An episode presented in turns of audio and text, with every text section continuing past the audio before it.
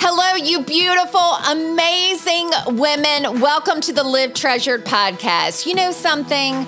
Loss is not the end of your story. And God has filled the book of Ruth with amazing, timeless biblical truths, not only to help our hearts heal after loss, but also to experience His over the top wonderful restoration from everything the enemy has taken. And in today's podcast, I'm going to be sharing with you an audio teaching message from Naomi's Next Chapter, which is a Treasure Tribe Bible study on the book of Ruth.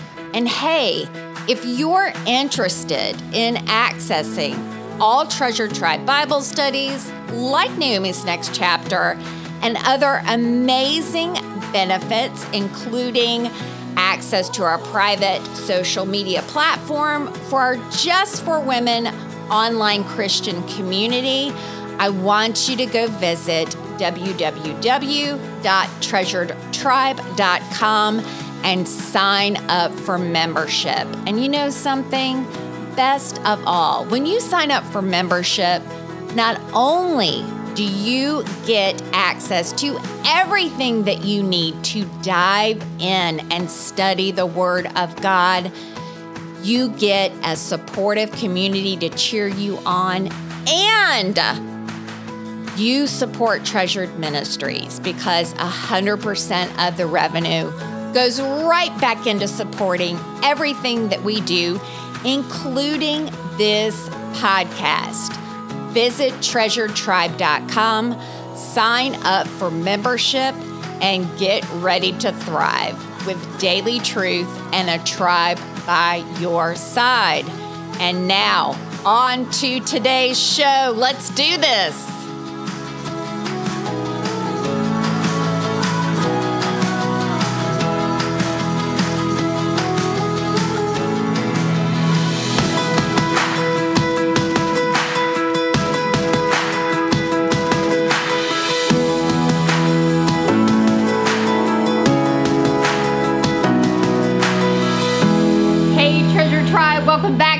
Next chapter. We are in week four. For today's lesson, man, do we have some meaty material to cover. And I want to let you know that remember, um, when we did uh, week two, and I told you we were going to have to hold hands, this is another lesson. Let's hold hands together uh, because it's just meaty material, and um, and and it's just truth that just kind of dives right into your soul and and makes you maybe open up some things that you didn't want to. And before I teach to you today, what I want you to know is that this is what God is teaching me, that I am on this journey with you, that every time I ever give a treasure tribe talk, it is exactly where I am. And many times, as I was preparing for today's talk, I found myself just in that place of sweet, sweet Holy Spirit conviction. But you know something? That is a beautiful place to be because Jesus said it is the truth that sets us free.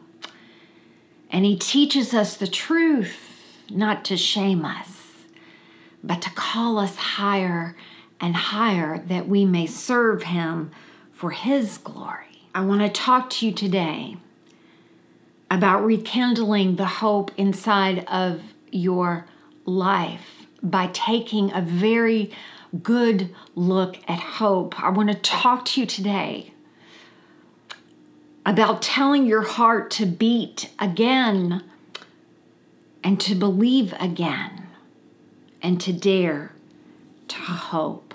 You know, sometimes in life when we experience disappointment, it can become so painful that to protect our hearts, we never want to hope. Again, I want to ask you a question. What is something that you keep hoping for and you keep finding disappointment. And every time you do, you feel like you're standing in the ocean and and it just knocks you down. The wave knocks you down and and each time it gets a little bit harder and harder to get up and maybe it is that you're in that spot where you just say, "You know what, Eileen, I just don't want to get up anymore." You are God's daughter. And whatever loss you've walked through in your life, things are never hopeless. Never. While we have Him. And see, here's the thing hope is a critical part of healing. It sort of supplies that momentum and that motivation for us to move forward. But when we don't have hope, when our hope has been dashed time and time again, Proverbs 13 12 tells us that hope deferred makes the heart sick. It makes the heart sick. That a lot of times our hearts are just so broken because expectations that we had in life just weren't met. And as much as we're trying to get up, we keep getting knocked back down. What is that scenario? in your life, and every time you face it, it breaks your heart a little more and a little more.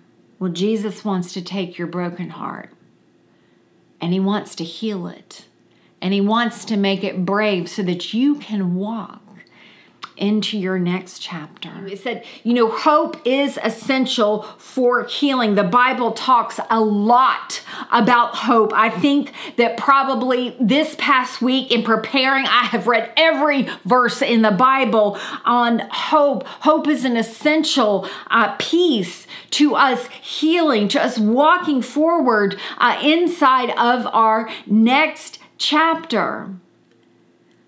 But it's critical what we are placing our hope in.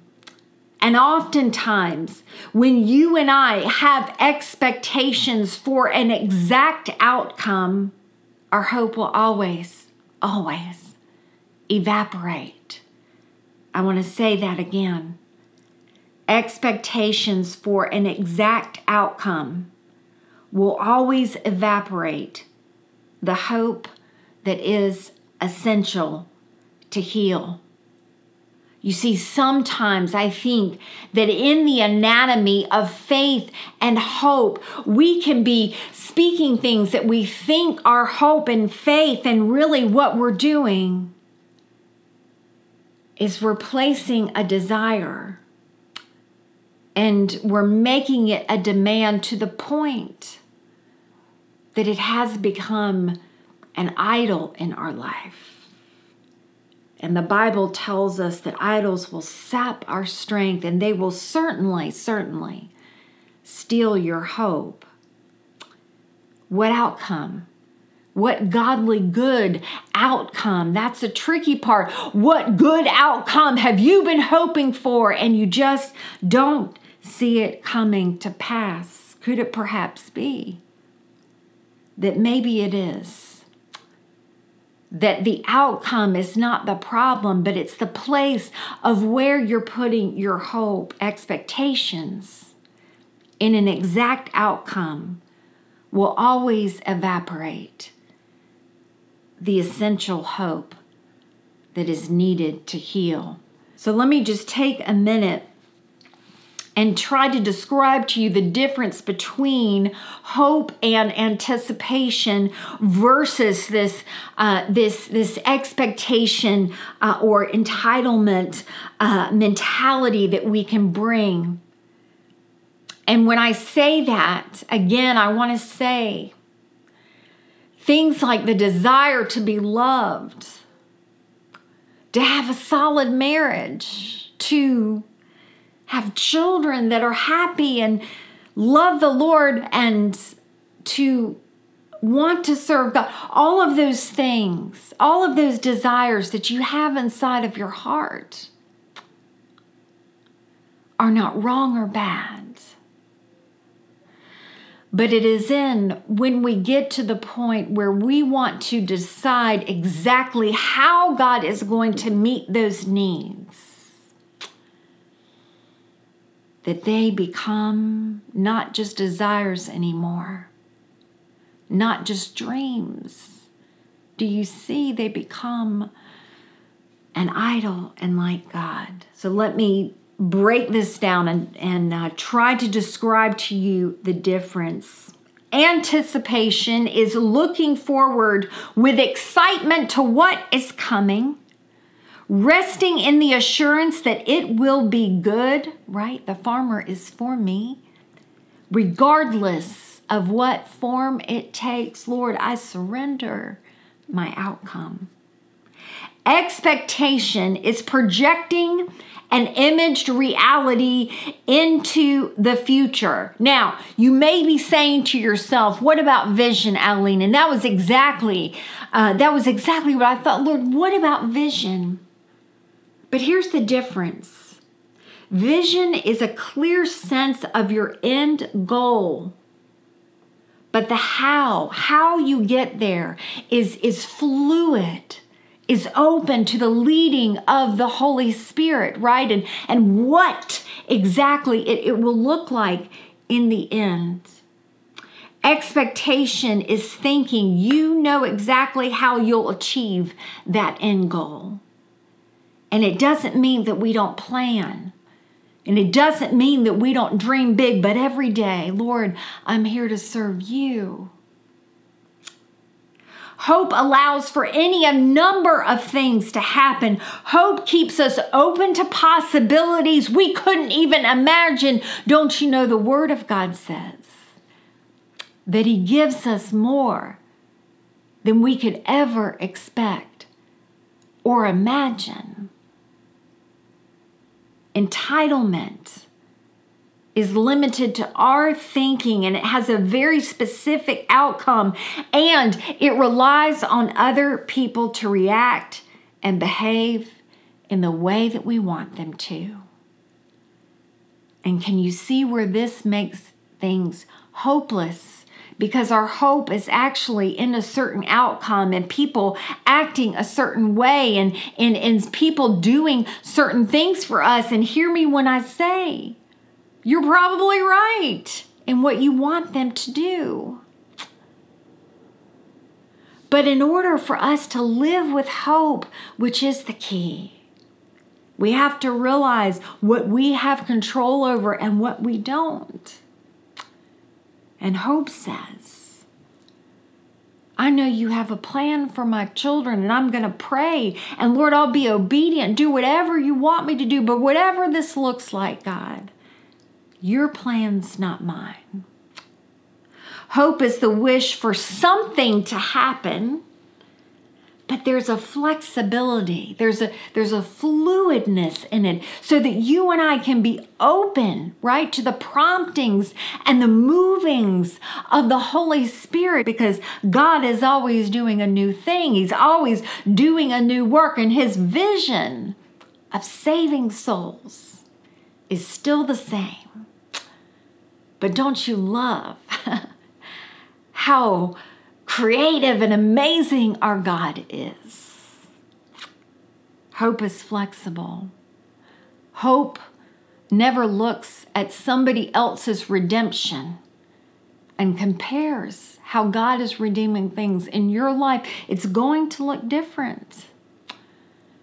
I did a podcast series with three women, and all three women had walked through the uh, horrific betrayal of infidelity and one of the messages that that I wanted to get out, and, and actually it was so important to these three women to to uh, to communicate, is that God redeemed every single one of those women's lives, but He did it all differently.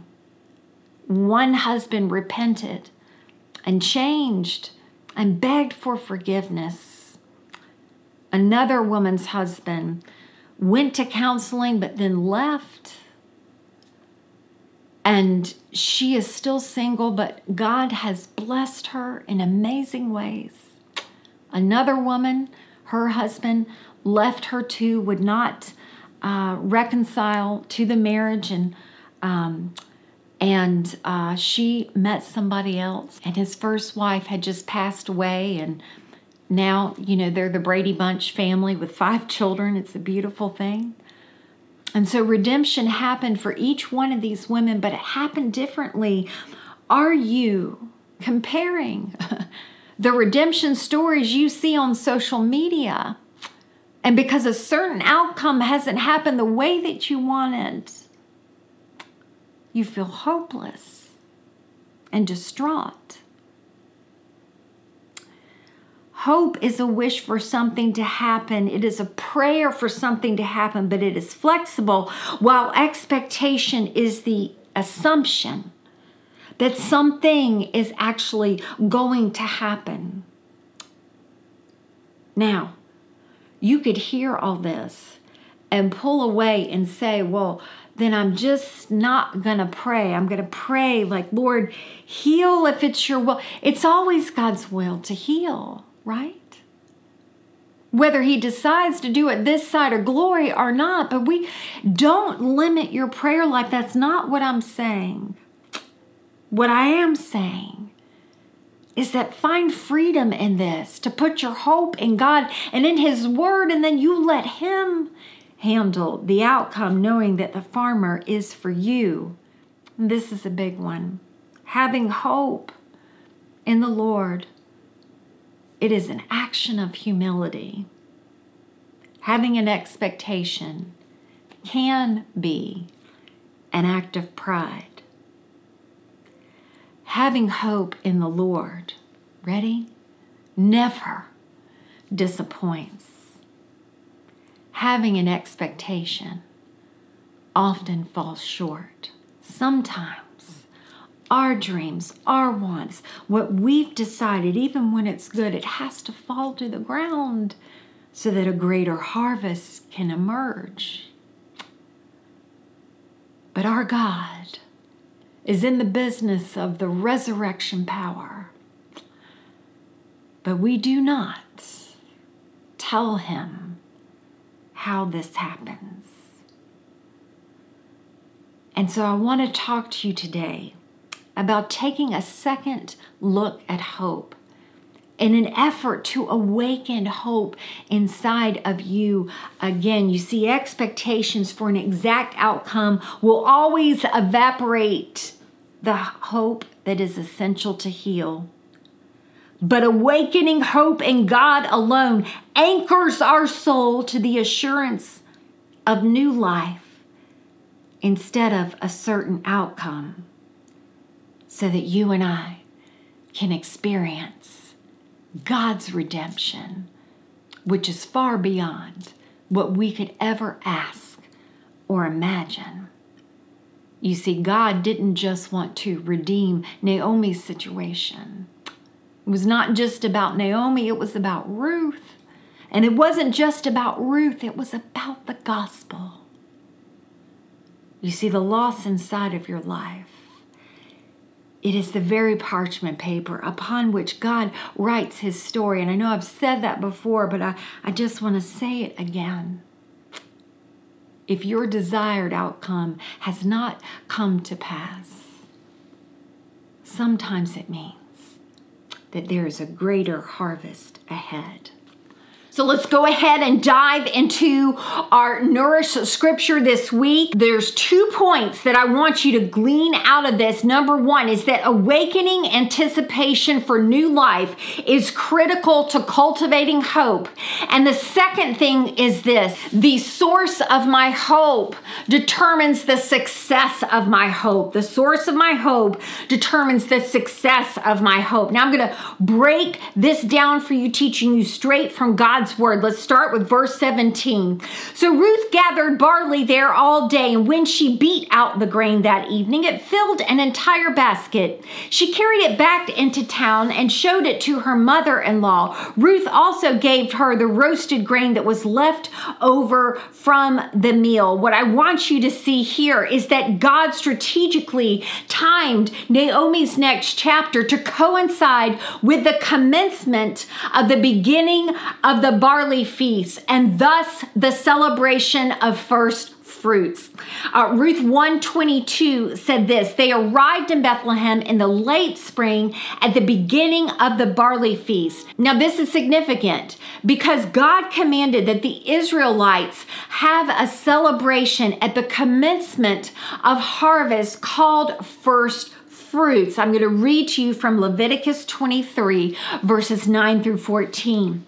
Then the Lord said to Moses, Give the following instructions to the people of Israel. When you enter the land I'm giving you and you harvest its first crops, bring the priest a bundle of grain from the first cutting of your grain harvest.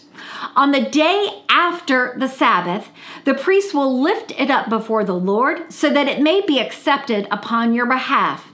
On the same day, you must sacrifice a one year old lamb with no defects as a burnt offering to the Lord. With it, you must present a grain offering consisting of four quarts of choice flour moistened with oil. It will be a special gift, a pleasing aroma to the Lord. You must also offer one quart of wine as a liquid offering. Do not eat any bread or roasted grain or fresh kernels on the day until you bring this offering to God.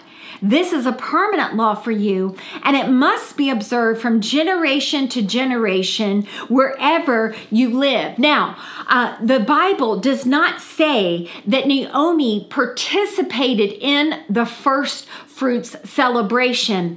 But here is absolutely 100% what I believe happened. I believe that much like you and I can have uh, specific things tied to events or traditions in our life, like there are certain things uh, that remind me of Christmas. The Advent wreath is one. That's something that I grew up with. My mother would always make an Advent wreath. And so I would see the Advent wreath and it would bring to me memories of Christmas. It still does this day. Here's here's kind of a silly one, but I love the smell of Coppertone sun lotion. I love the smell of it. And the reason I love the smell of it is because it's tied to my memories as a little girl going to the beach and having my mom put that Coppertone over me. It reminded me of the season of summer. And so Naomi, when she saw Ruth walk through that door and bring in the first fruits of the harvest, and Naomi saw that it was barley. I believe she was so excited about the provision before her. But I believe also that God was using that to remind her of the feast of the first fruits, that festival to rekindle her hope because the festival of the first fruits is all about the celebration, you see, of new life of resurrection, of anticipation. And God knew that she would need that hope as, as momentum to move her forward. And so every celebration God prescribes has a timeless purpose it has a timeless purpose. And so I want us to look in today not only at the implications uh, inside of, of the Old Testament, but in the New as it's relevant for us today and how that can rekindle hope in our life. And the, the first thing that I want you to see is that it gives us this confident assurance. The resurrection of Yeshua our first fruit is our assurance of new life and the resurrection power. Now, inside of that scripture in Leviticus, we learned that the first fruit occurs on the first day after Sabbath following Passover. So it will occur on various dates, but on the year that Jesus died, it occurred right on the resurrection the first fruits is the foreshadowing of Jesus, the one who was resurrected, the first one who was resurrected. Jesus Christ is our first fruits. John 12, 23 and 24 says this Now the time has come. For man to enter glory, right? And he was he was uh, getting ready. He was celebrating Passover with his disciples, and then he says, "I tell you the truth: unless a kernel of wheat is planted in the soil and dies, it remains alone, but its death will produce many kernels, a plentiful harvest of new lives." Jesus announces he is going to be resurrected right there inside of the time of the first fruits. 1 Corinthians 15 20 and 23 says this, but in fact, Christ has been raised from the dead. He is the first of a great harvest of all who have died. So you see, just as death came into the world through one man, now the resurrection from the dead has begun through another man, just as everyone dies we all belong to Adam, everyone who belongs to Christ will be given new life. And Paul's words assure us that even our fear of death can be replaced with invincible hope because Jesus has risen.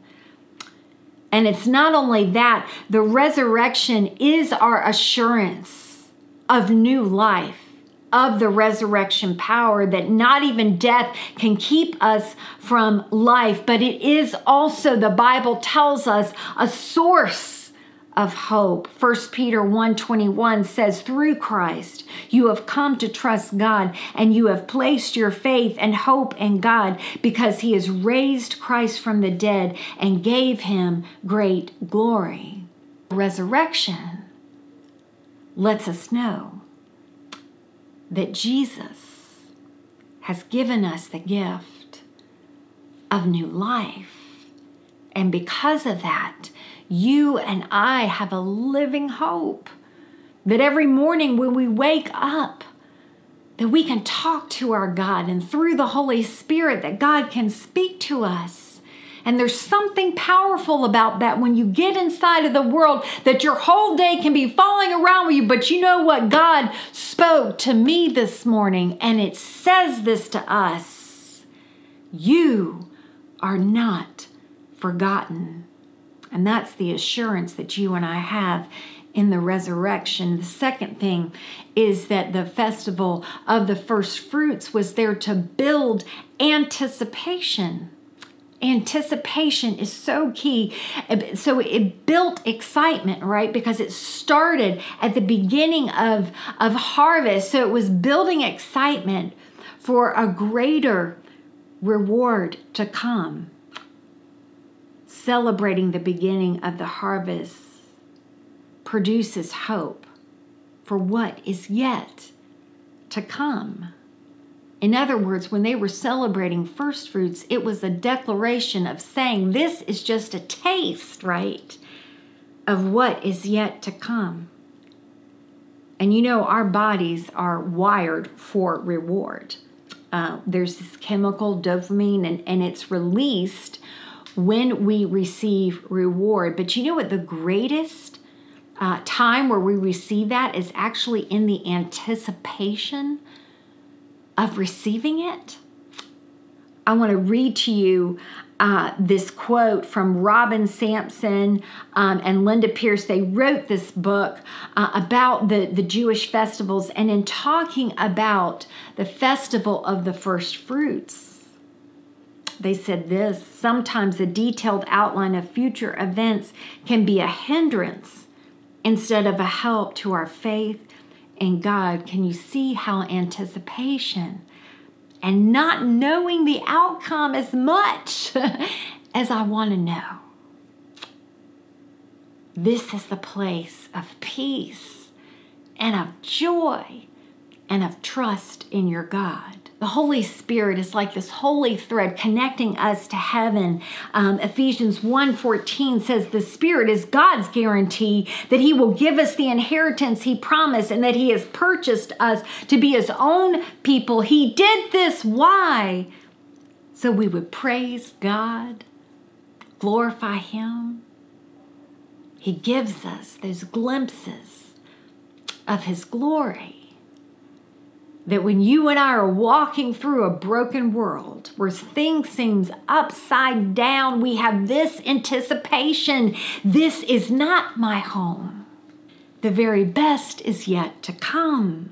Verse 23 says this So Ruth worked alongside Boaz in Boaz's fields and gathered grain with them until the end of the barley harvest. Then she continued working with them through the wheat harvest in early summer, and all the while she lived with her mother in law. Now, what I want you to see is that it started out with the barley harvest, and then it moved to the wheat harvest. And so it began in the first fruits, the time of the resurrection, that there was an indwelling of the Holy Spirit. But then Jesus told them to wait, wait until you go out and be my witnesses because there's something better coming. And it was the filling of the Holy Spirit that happened on Pentecost. Now, Pentecost is celebrated um, seven weeks after Passover. It's the Feast of Weeks.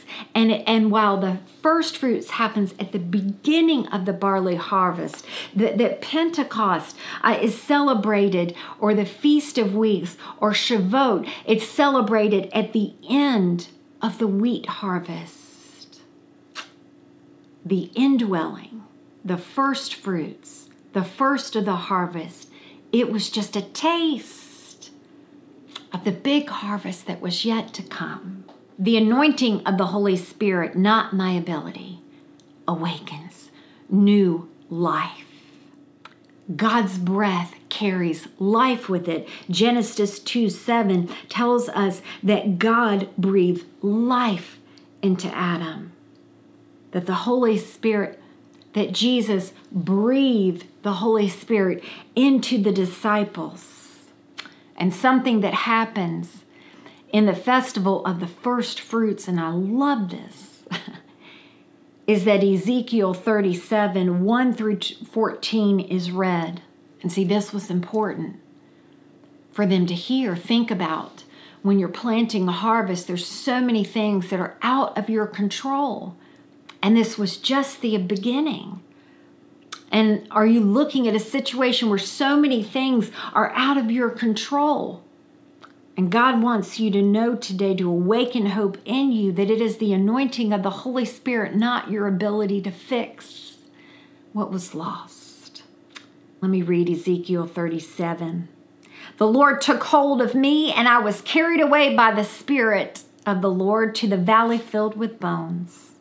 He led me all around among the bones that covered the valley floor. They were scattered everywhere across the ground and were completely dried out.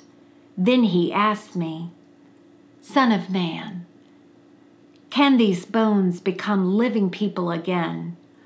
O oh, sovereign Lord, I replied, you alone know the answer to that. Then he said to me, Speak a prophetic message to these bones and say, Dry bones, listen to the word of the Lord. This is what the sovereign Lord says Look, I'm going to put breath into you and make you live again. I will put flesh and muscles on you and cover you with skin. I will put breath in you and you will come to life. Then you will know that I am the Lord. So I spoke this message just as he told me, and suddenly, as I spoke, there was a rattling noise across the valley. The bones of each body came together and attached themselves as complete skeletons. Then, as I watched, muscles and flesh formed over the bones, and the skin formed to cover the bodies, but they still had no breath in them. Then he said to me, Speak a prophetic message to the winds, Son of Man. Speak a prophetic message and say, This is what the sovereign Lord says Come, O breath, from the four winds. Breathe into these dead bodies so that they may live again. So I spoke the message as he commanded me, and the breath came into their bodies, and they, they came to life and stood up on their feet, a great army. Then he said to me, Son of man, these bones represent the people of Israel. They are saying, Listen to this. We have become old, dry bones. All hope is gone. I want to ask you a question. What situation do you feel that all hope is gone? Our nation is finished. Therefore, prophesy to them and say, This is what the sovereign Lord says. Oh, my people, I will open your graves of exile and cause you to rise again. Then I will bring you back to the land of Israel. And when this happens, oh, my people, you will know that I am the Lord. I will put my spirit in you and you will live again and return home to your own land. Then you will know that I, the Lord, have spoken and I have done what I said. Yes, the Lord has spoken. The Bible talks about the Holy Spirit like the wind, and, and I want to ask you a question. What is it in your life that you feel as all hope is gone? I want to challenge you to find hope again by going to Ezekiel 37 and praying these scriptures Lord, breathe life into my family. Breathe life into my ministry. Breathe life wherever I feel dryness. Breathe life into this situation for my next chapter also inside the festival of the first fruits. They were commanded to give the first portion over to the Lord and to not eat until they had done so. And so that was the first thing they had to give the Lord their first. And see, giving the Lord our first, it frees our hands from sources of temporary hope God put this in place so that we would trust him, so that we wouldn't hold on too high, too tight to the harvest. And see, when God is first in everything in our life, he remains Lord. And it frees us to live with hope. Anytime the Lord asks us to separate from something for a while, I mean, for me, Sabbath rest, taking that one day a week to rest from work.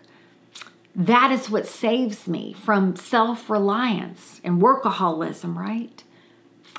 It's a relief from self reliance, and it's me saying, Lord, I trust you with my time. Tithing is a release, right, from my hands being too tied on money. Lord, I trust you with my money. You are my provider, giving the Lord our first frees our hands from temporary sources of hope. Romans 15 13 says this I pray that God, the source of hope, will fill you completely with joy and peace because you trust in Him. Then you will overflow with confident hope through the power of the Holy Spirit. You see, our source of hope is critical to the success of our hope and hope in anything else but God, His Word, or His promises is only temporary and temperamental. Naomi realized the source of her harvest was her kinsman redeemer. Ruth 2 19 and 20. Where did you gather all this grain today? Naomi asked, and where did you work? May the Lord bless the one who helped you. So Ruth told her mother in law about the man in whose fields she worked, and she said, The man I work today, his name is Boaz. May the Lord bless him, Naomi told her daughter. He is showing his kindness to us as well as your dead husband. That man is one of our closest relatives, one of our family redeemers. And inside of this passage this week, wasn't it awesome to see Naomi, hopeful, saying words like blessed instead of bitterness? We can see her countenance change. See, God is rekindling hope in her. And when I looked inside of the word, I looked up every verse that I could find on hope. And here is what I found that the word mentions having hope in the Lord, in what God says, and in his promises. And those are the only place that our hope needs to reside. not in our husbands, not in our government, not in our ability. It is in the Lord. Our hope must be in the Lord. Leviticus 25, 47 through 55, and Deuteronomy 25, 5 through 10, we see that the kinsman redeemer uh, principle was prescribed by law through God. So God had set up this parameter of protection, and the kinsman redeemer uh, would rescue a relative from poverty and offer them a new start to life. And, and it would also uh, promise this kinsman redeemer would be that you would marry, right, uh, the, the widow so that the family line uh, would continue. And the first thing that I want you to see is that our hope has to be in God. And if you are disappointed and discouraged, always ask yourself, where is my hope? In my husband, in myself, where is my hope? I thought this was so interesting in Psalm 42 5, Psalm 42 11, and Psalm 43 5. This verse was repeated three times. God talks in an echo, and when He does, He wants us to listen. And it says this Why am I discouraged? Why is my heart so sad? I will put my hope in God. I will praise Him again, my Savior and my God.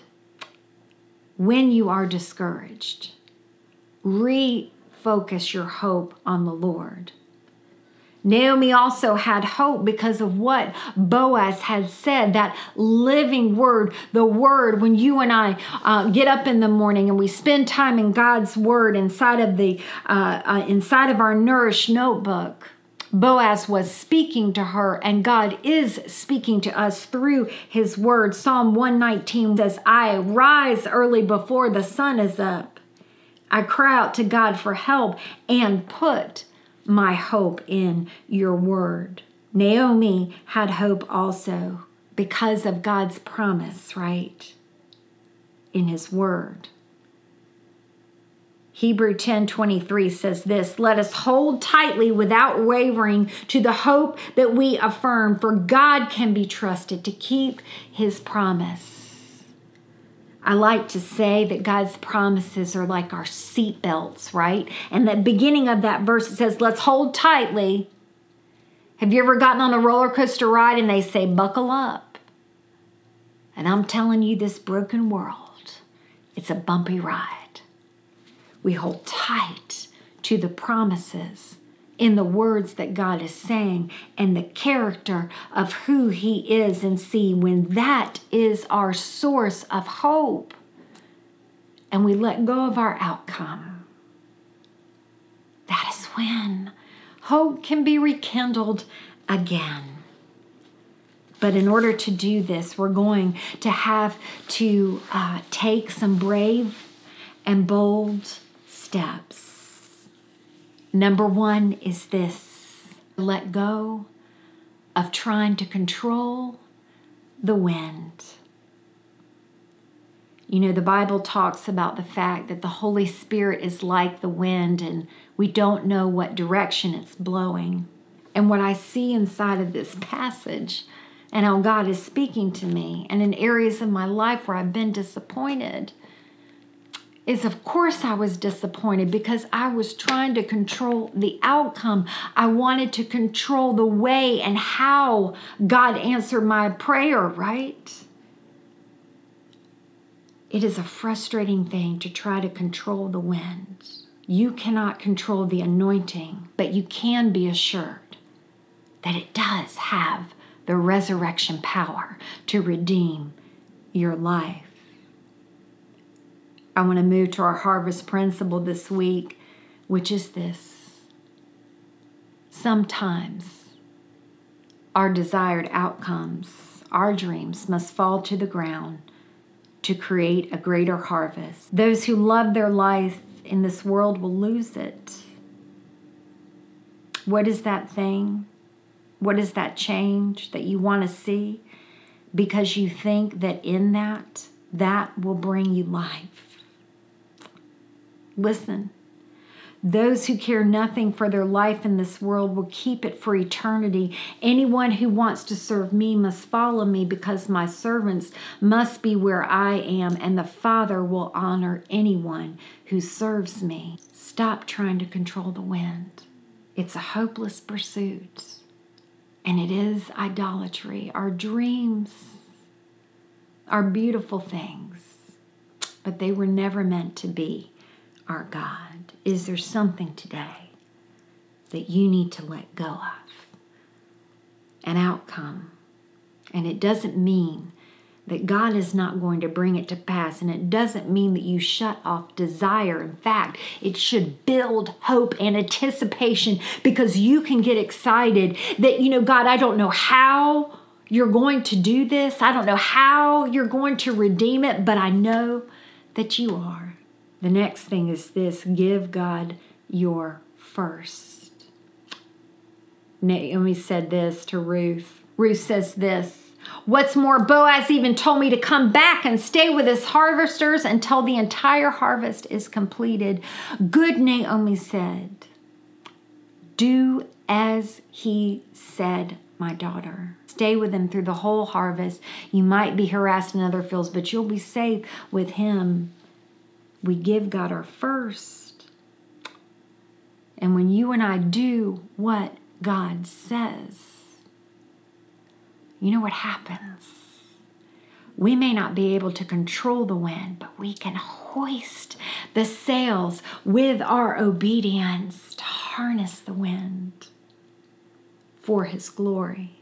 What is your harvest? What is He calling you to give? Is it the first part of your day? Give Him the first part of your day. Give Him the first part of your mealtime with your family as you lift up in prayer.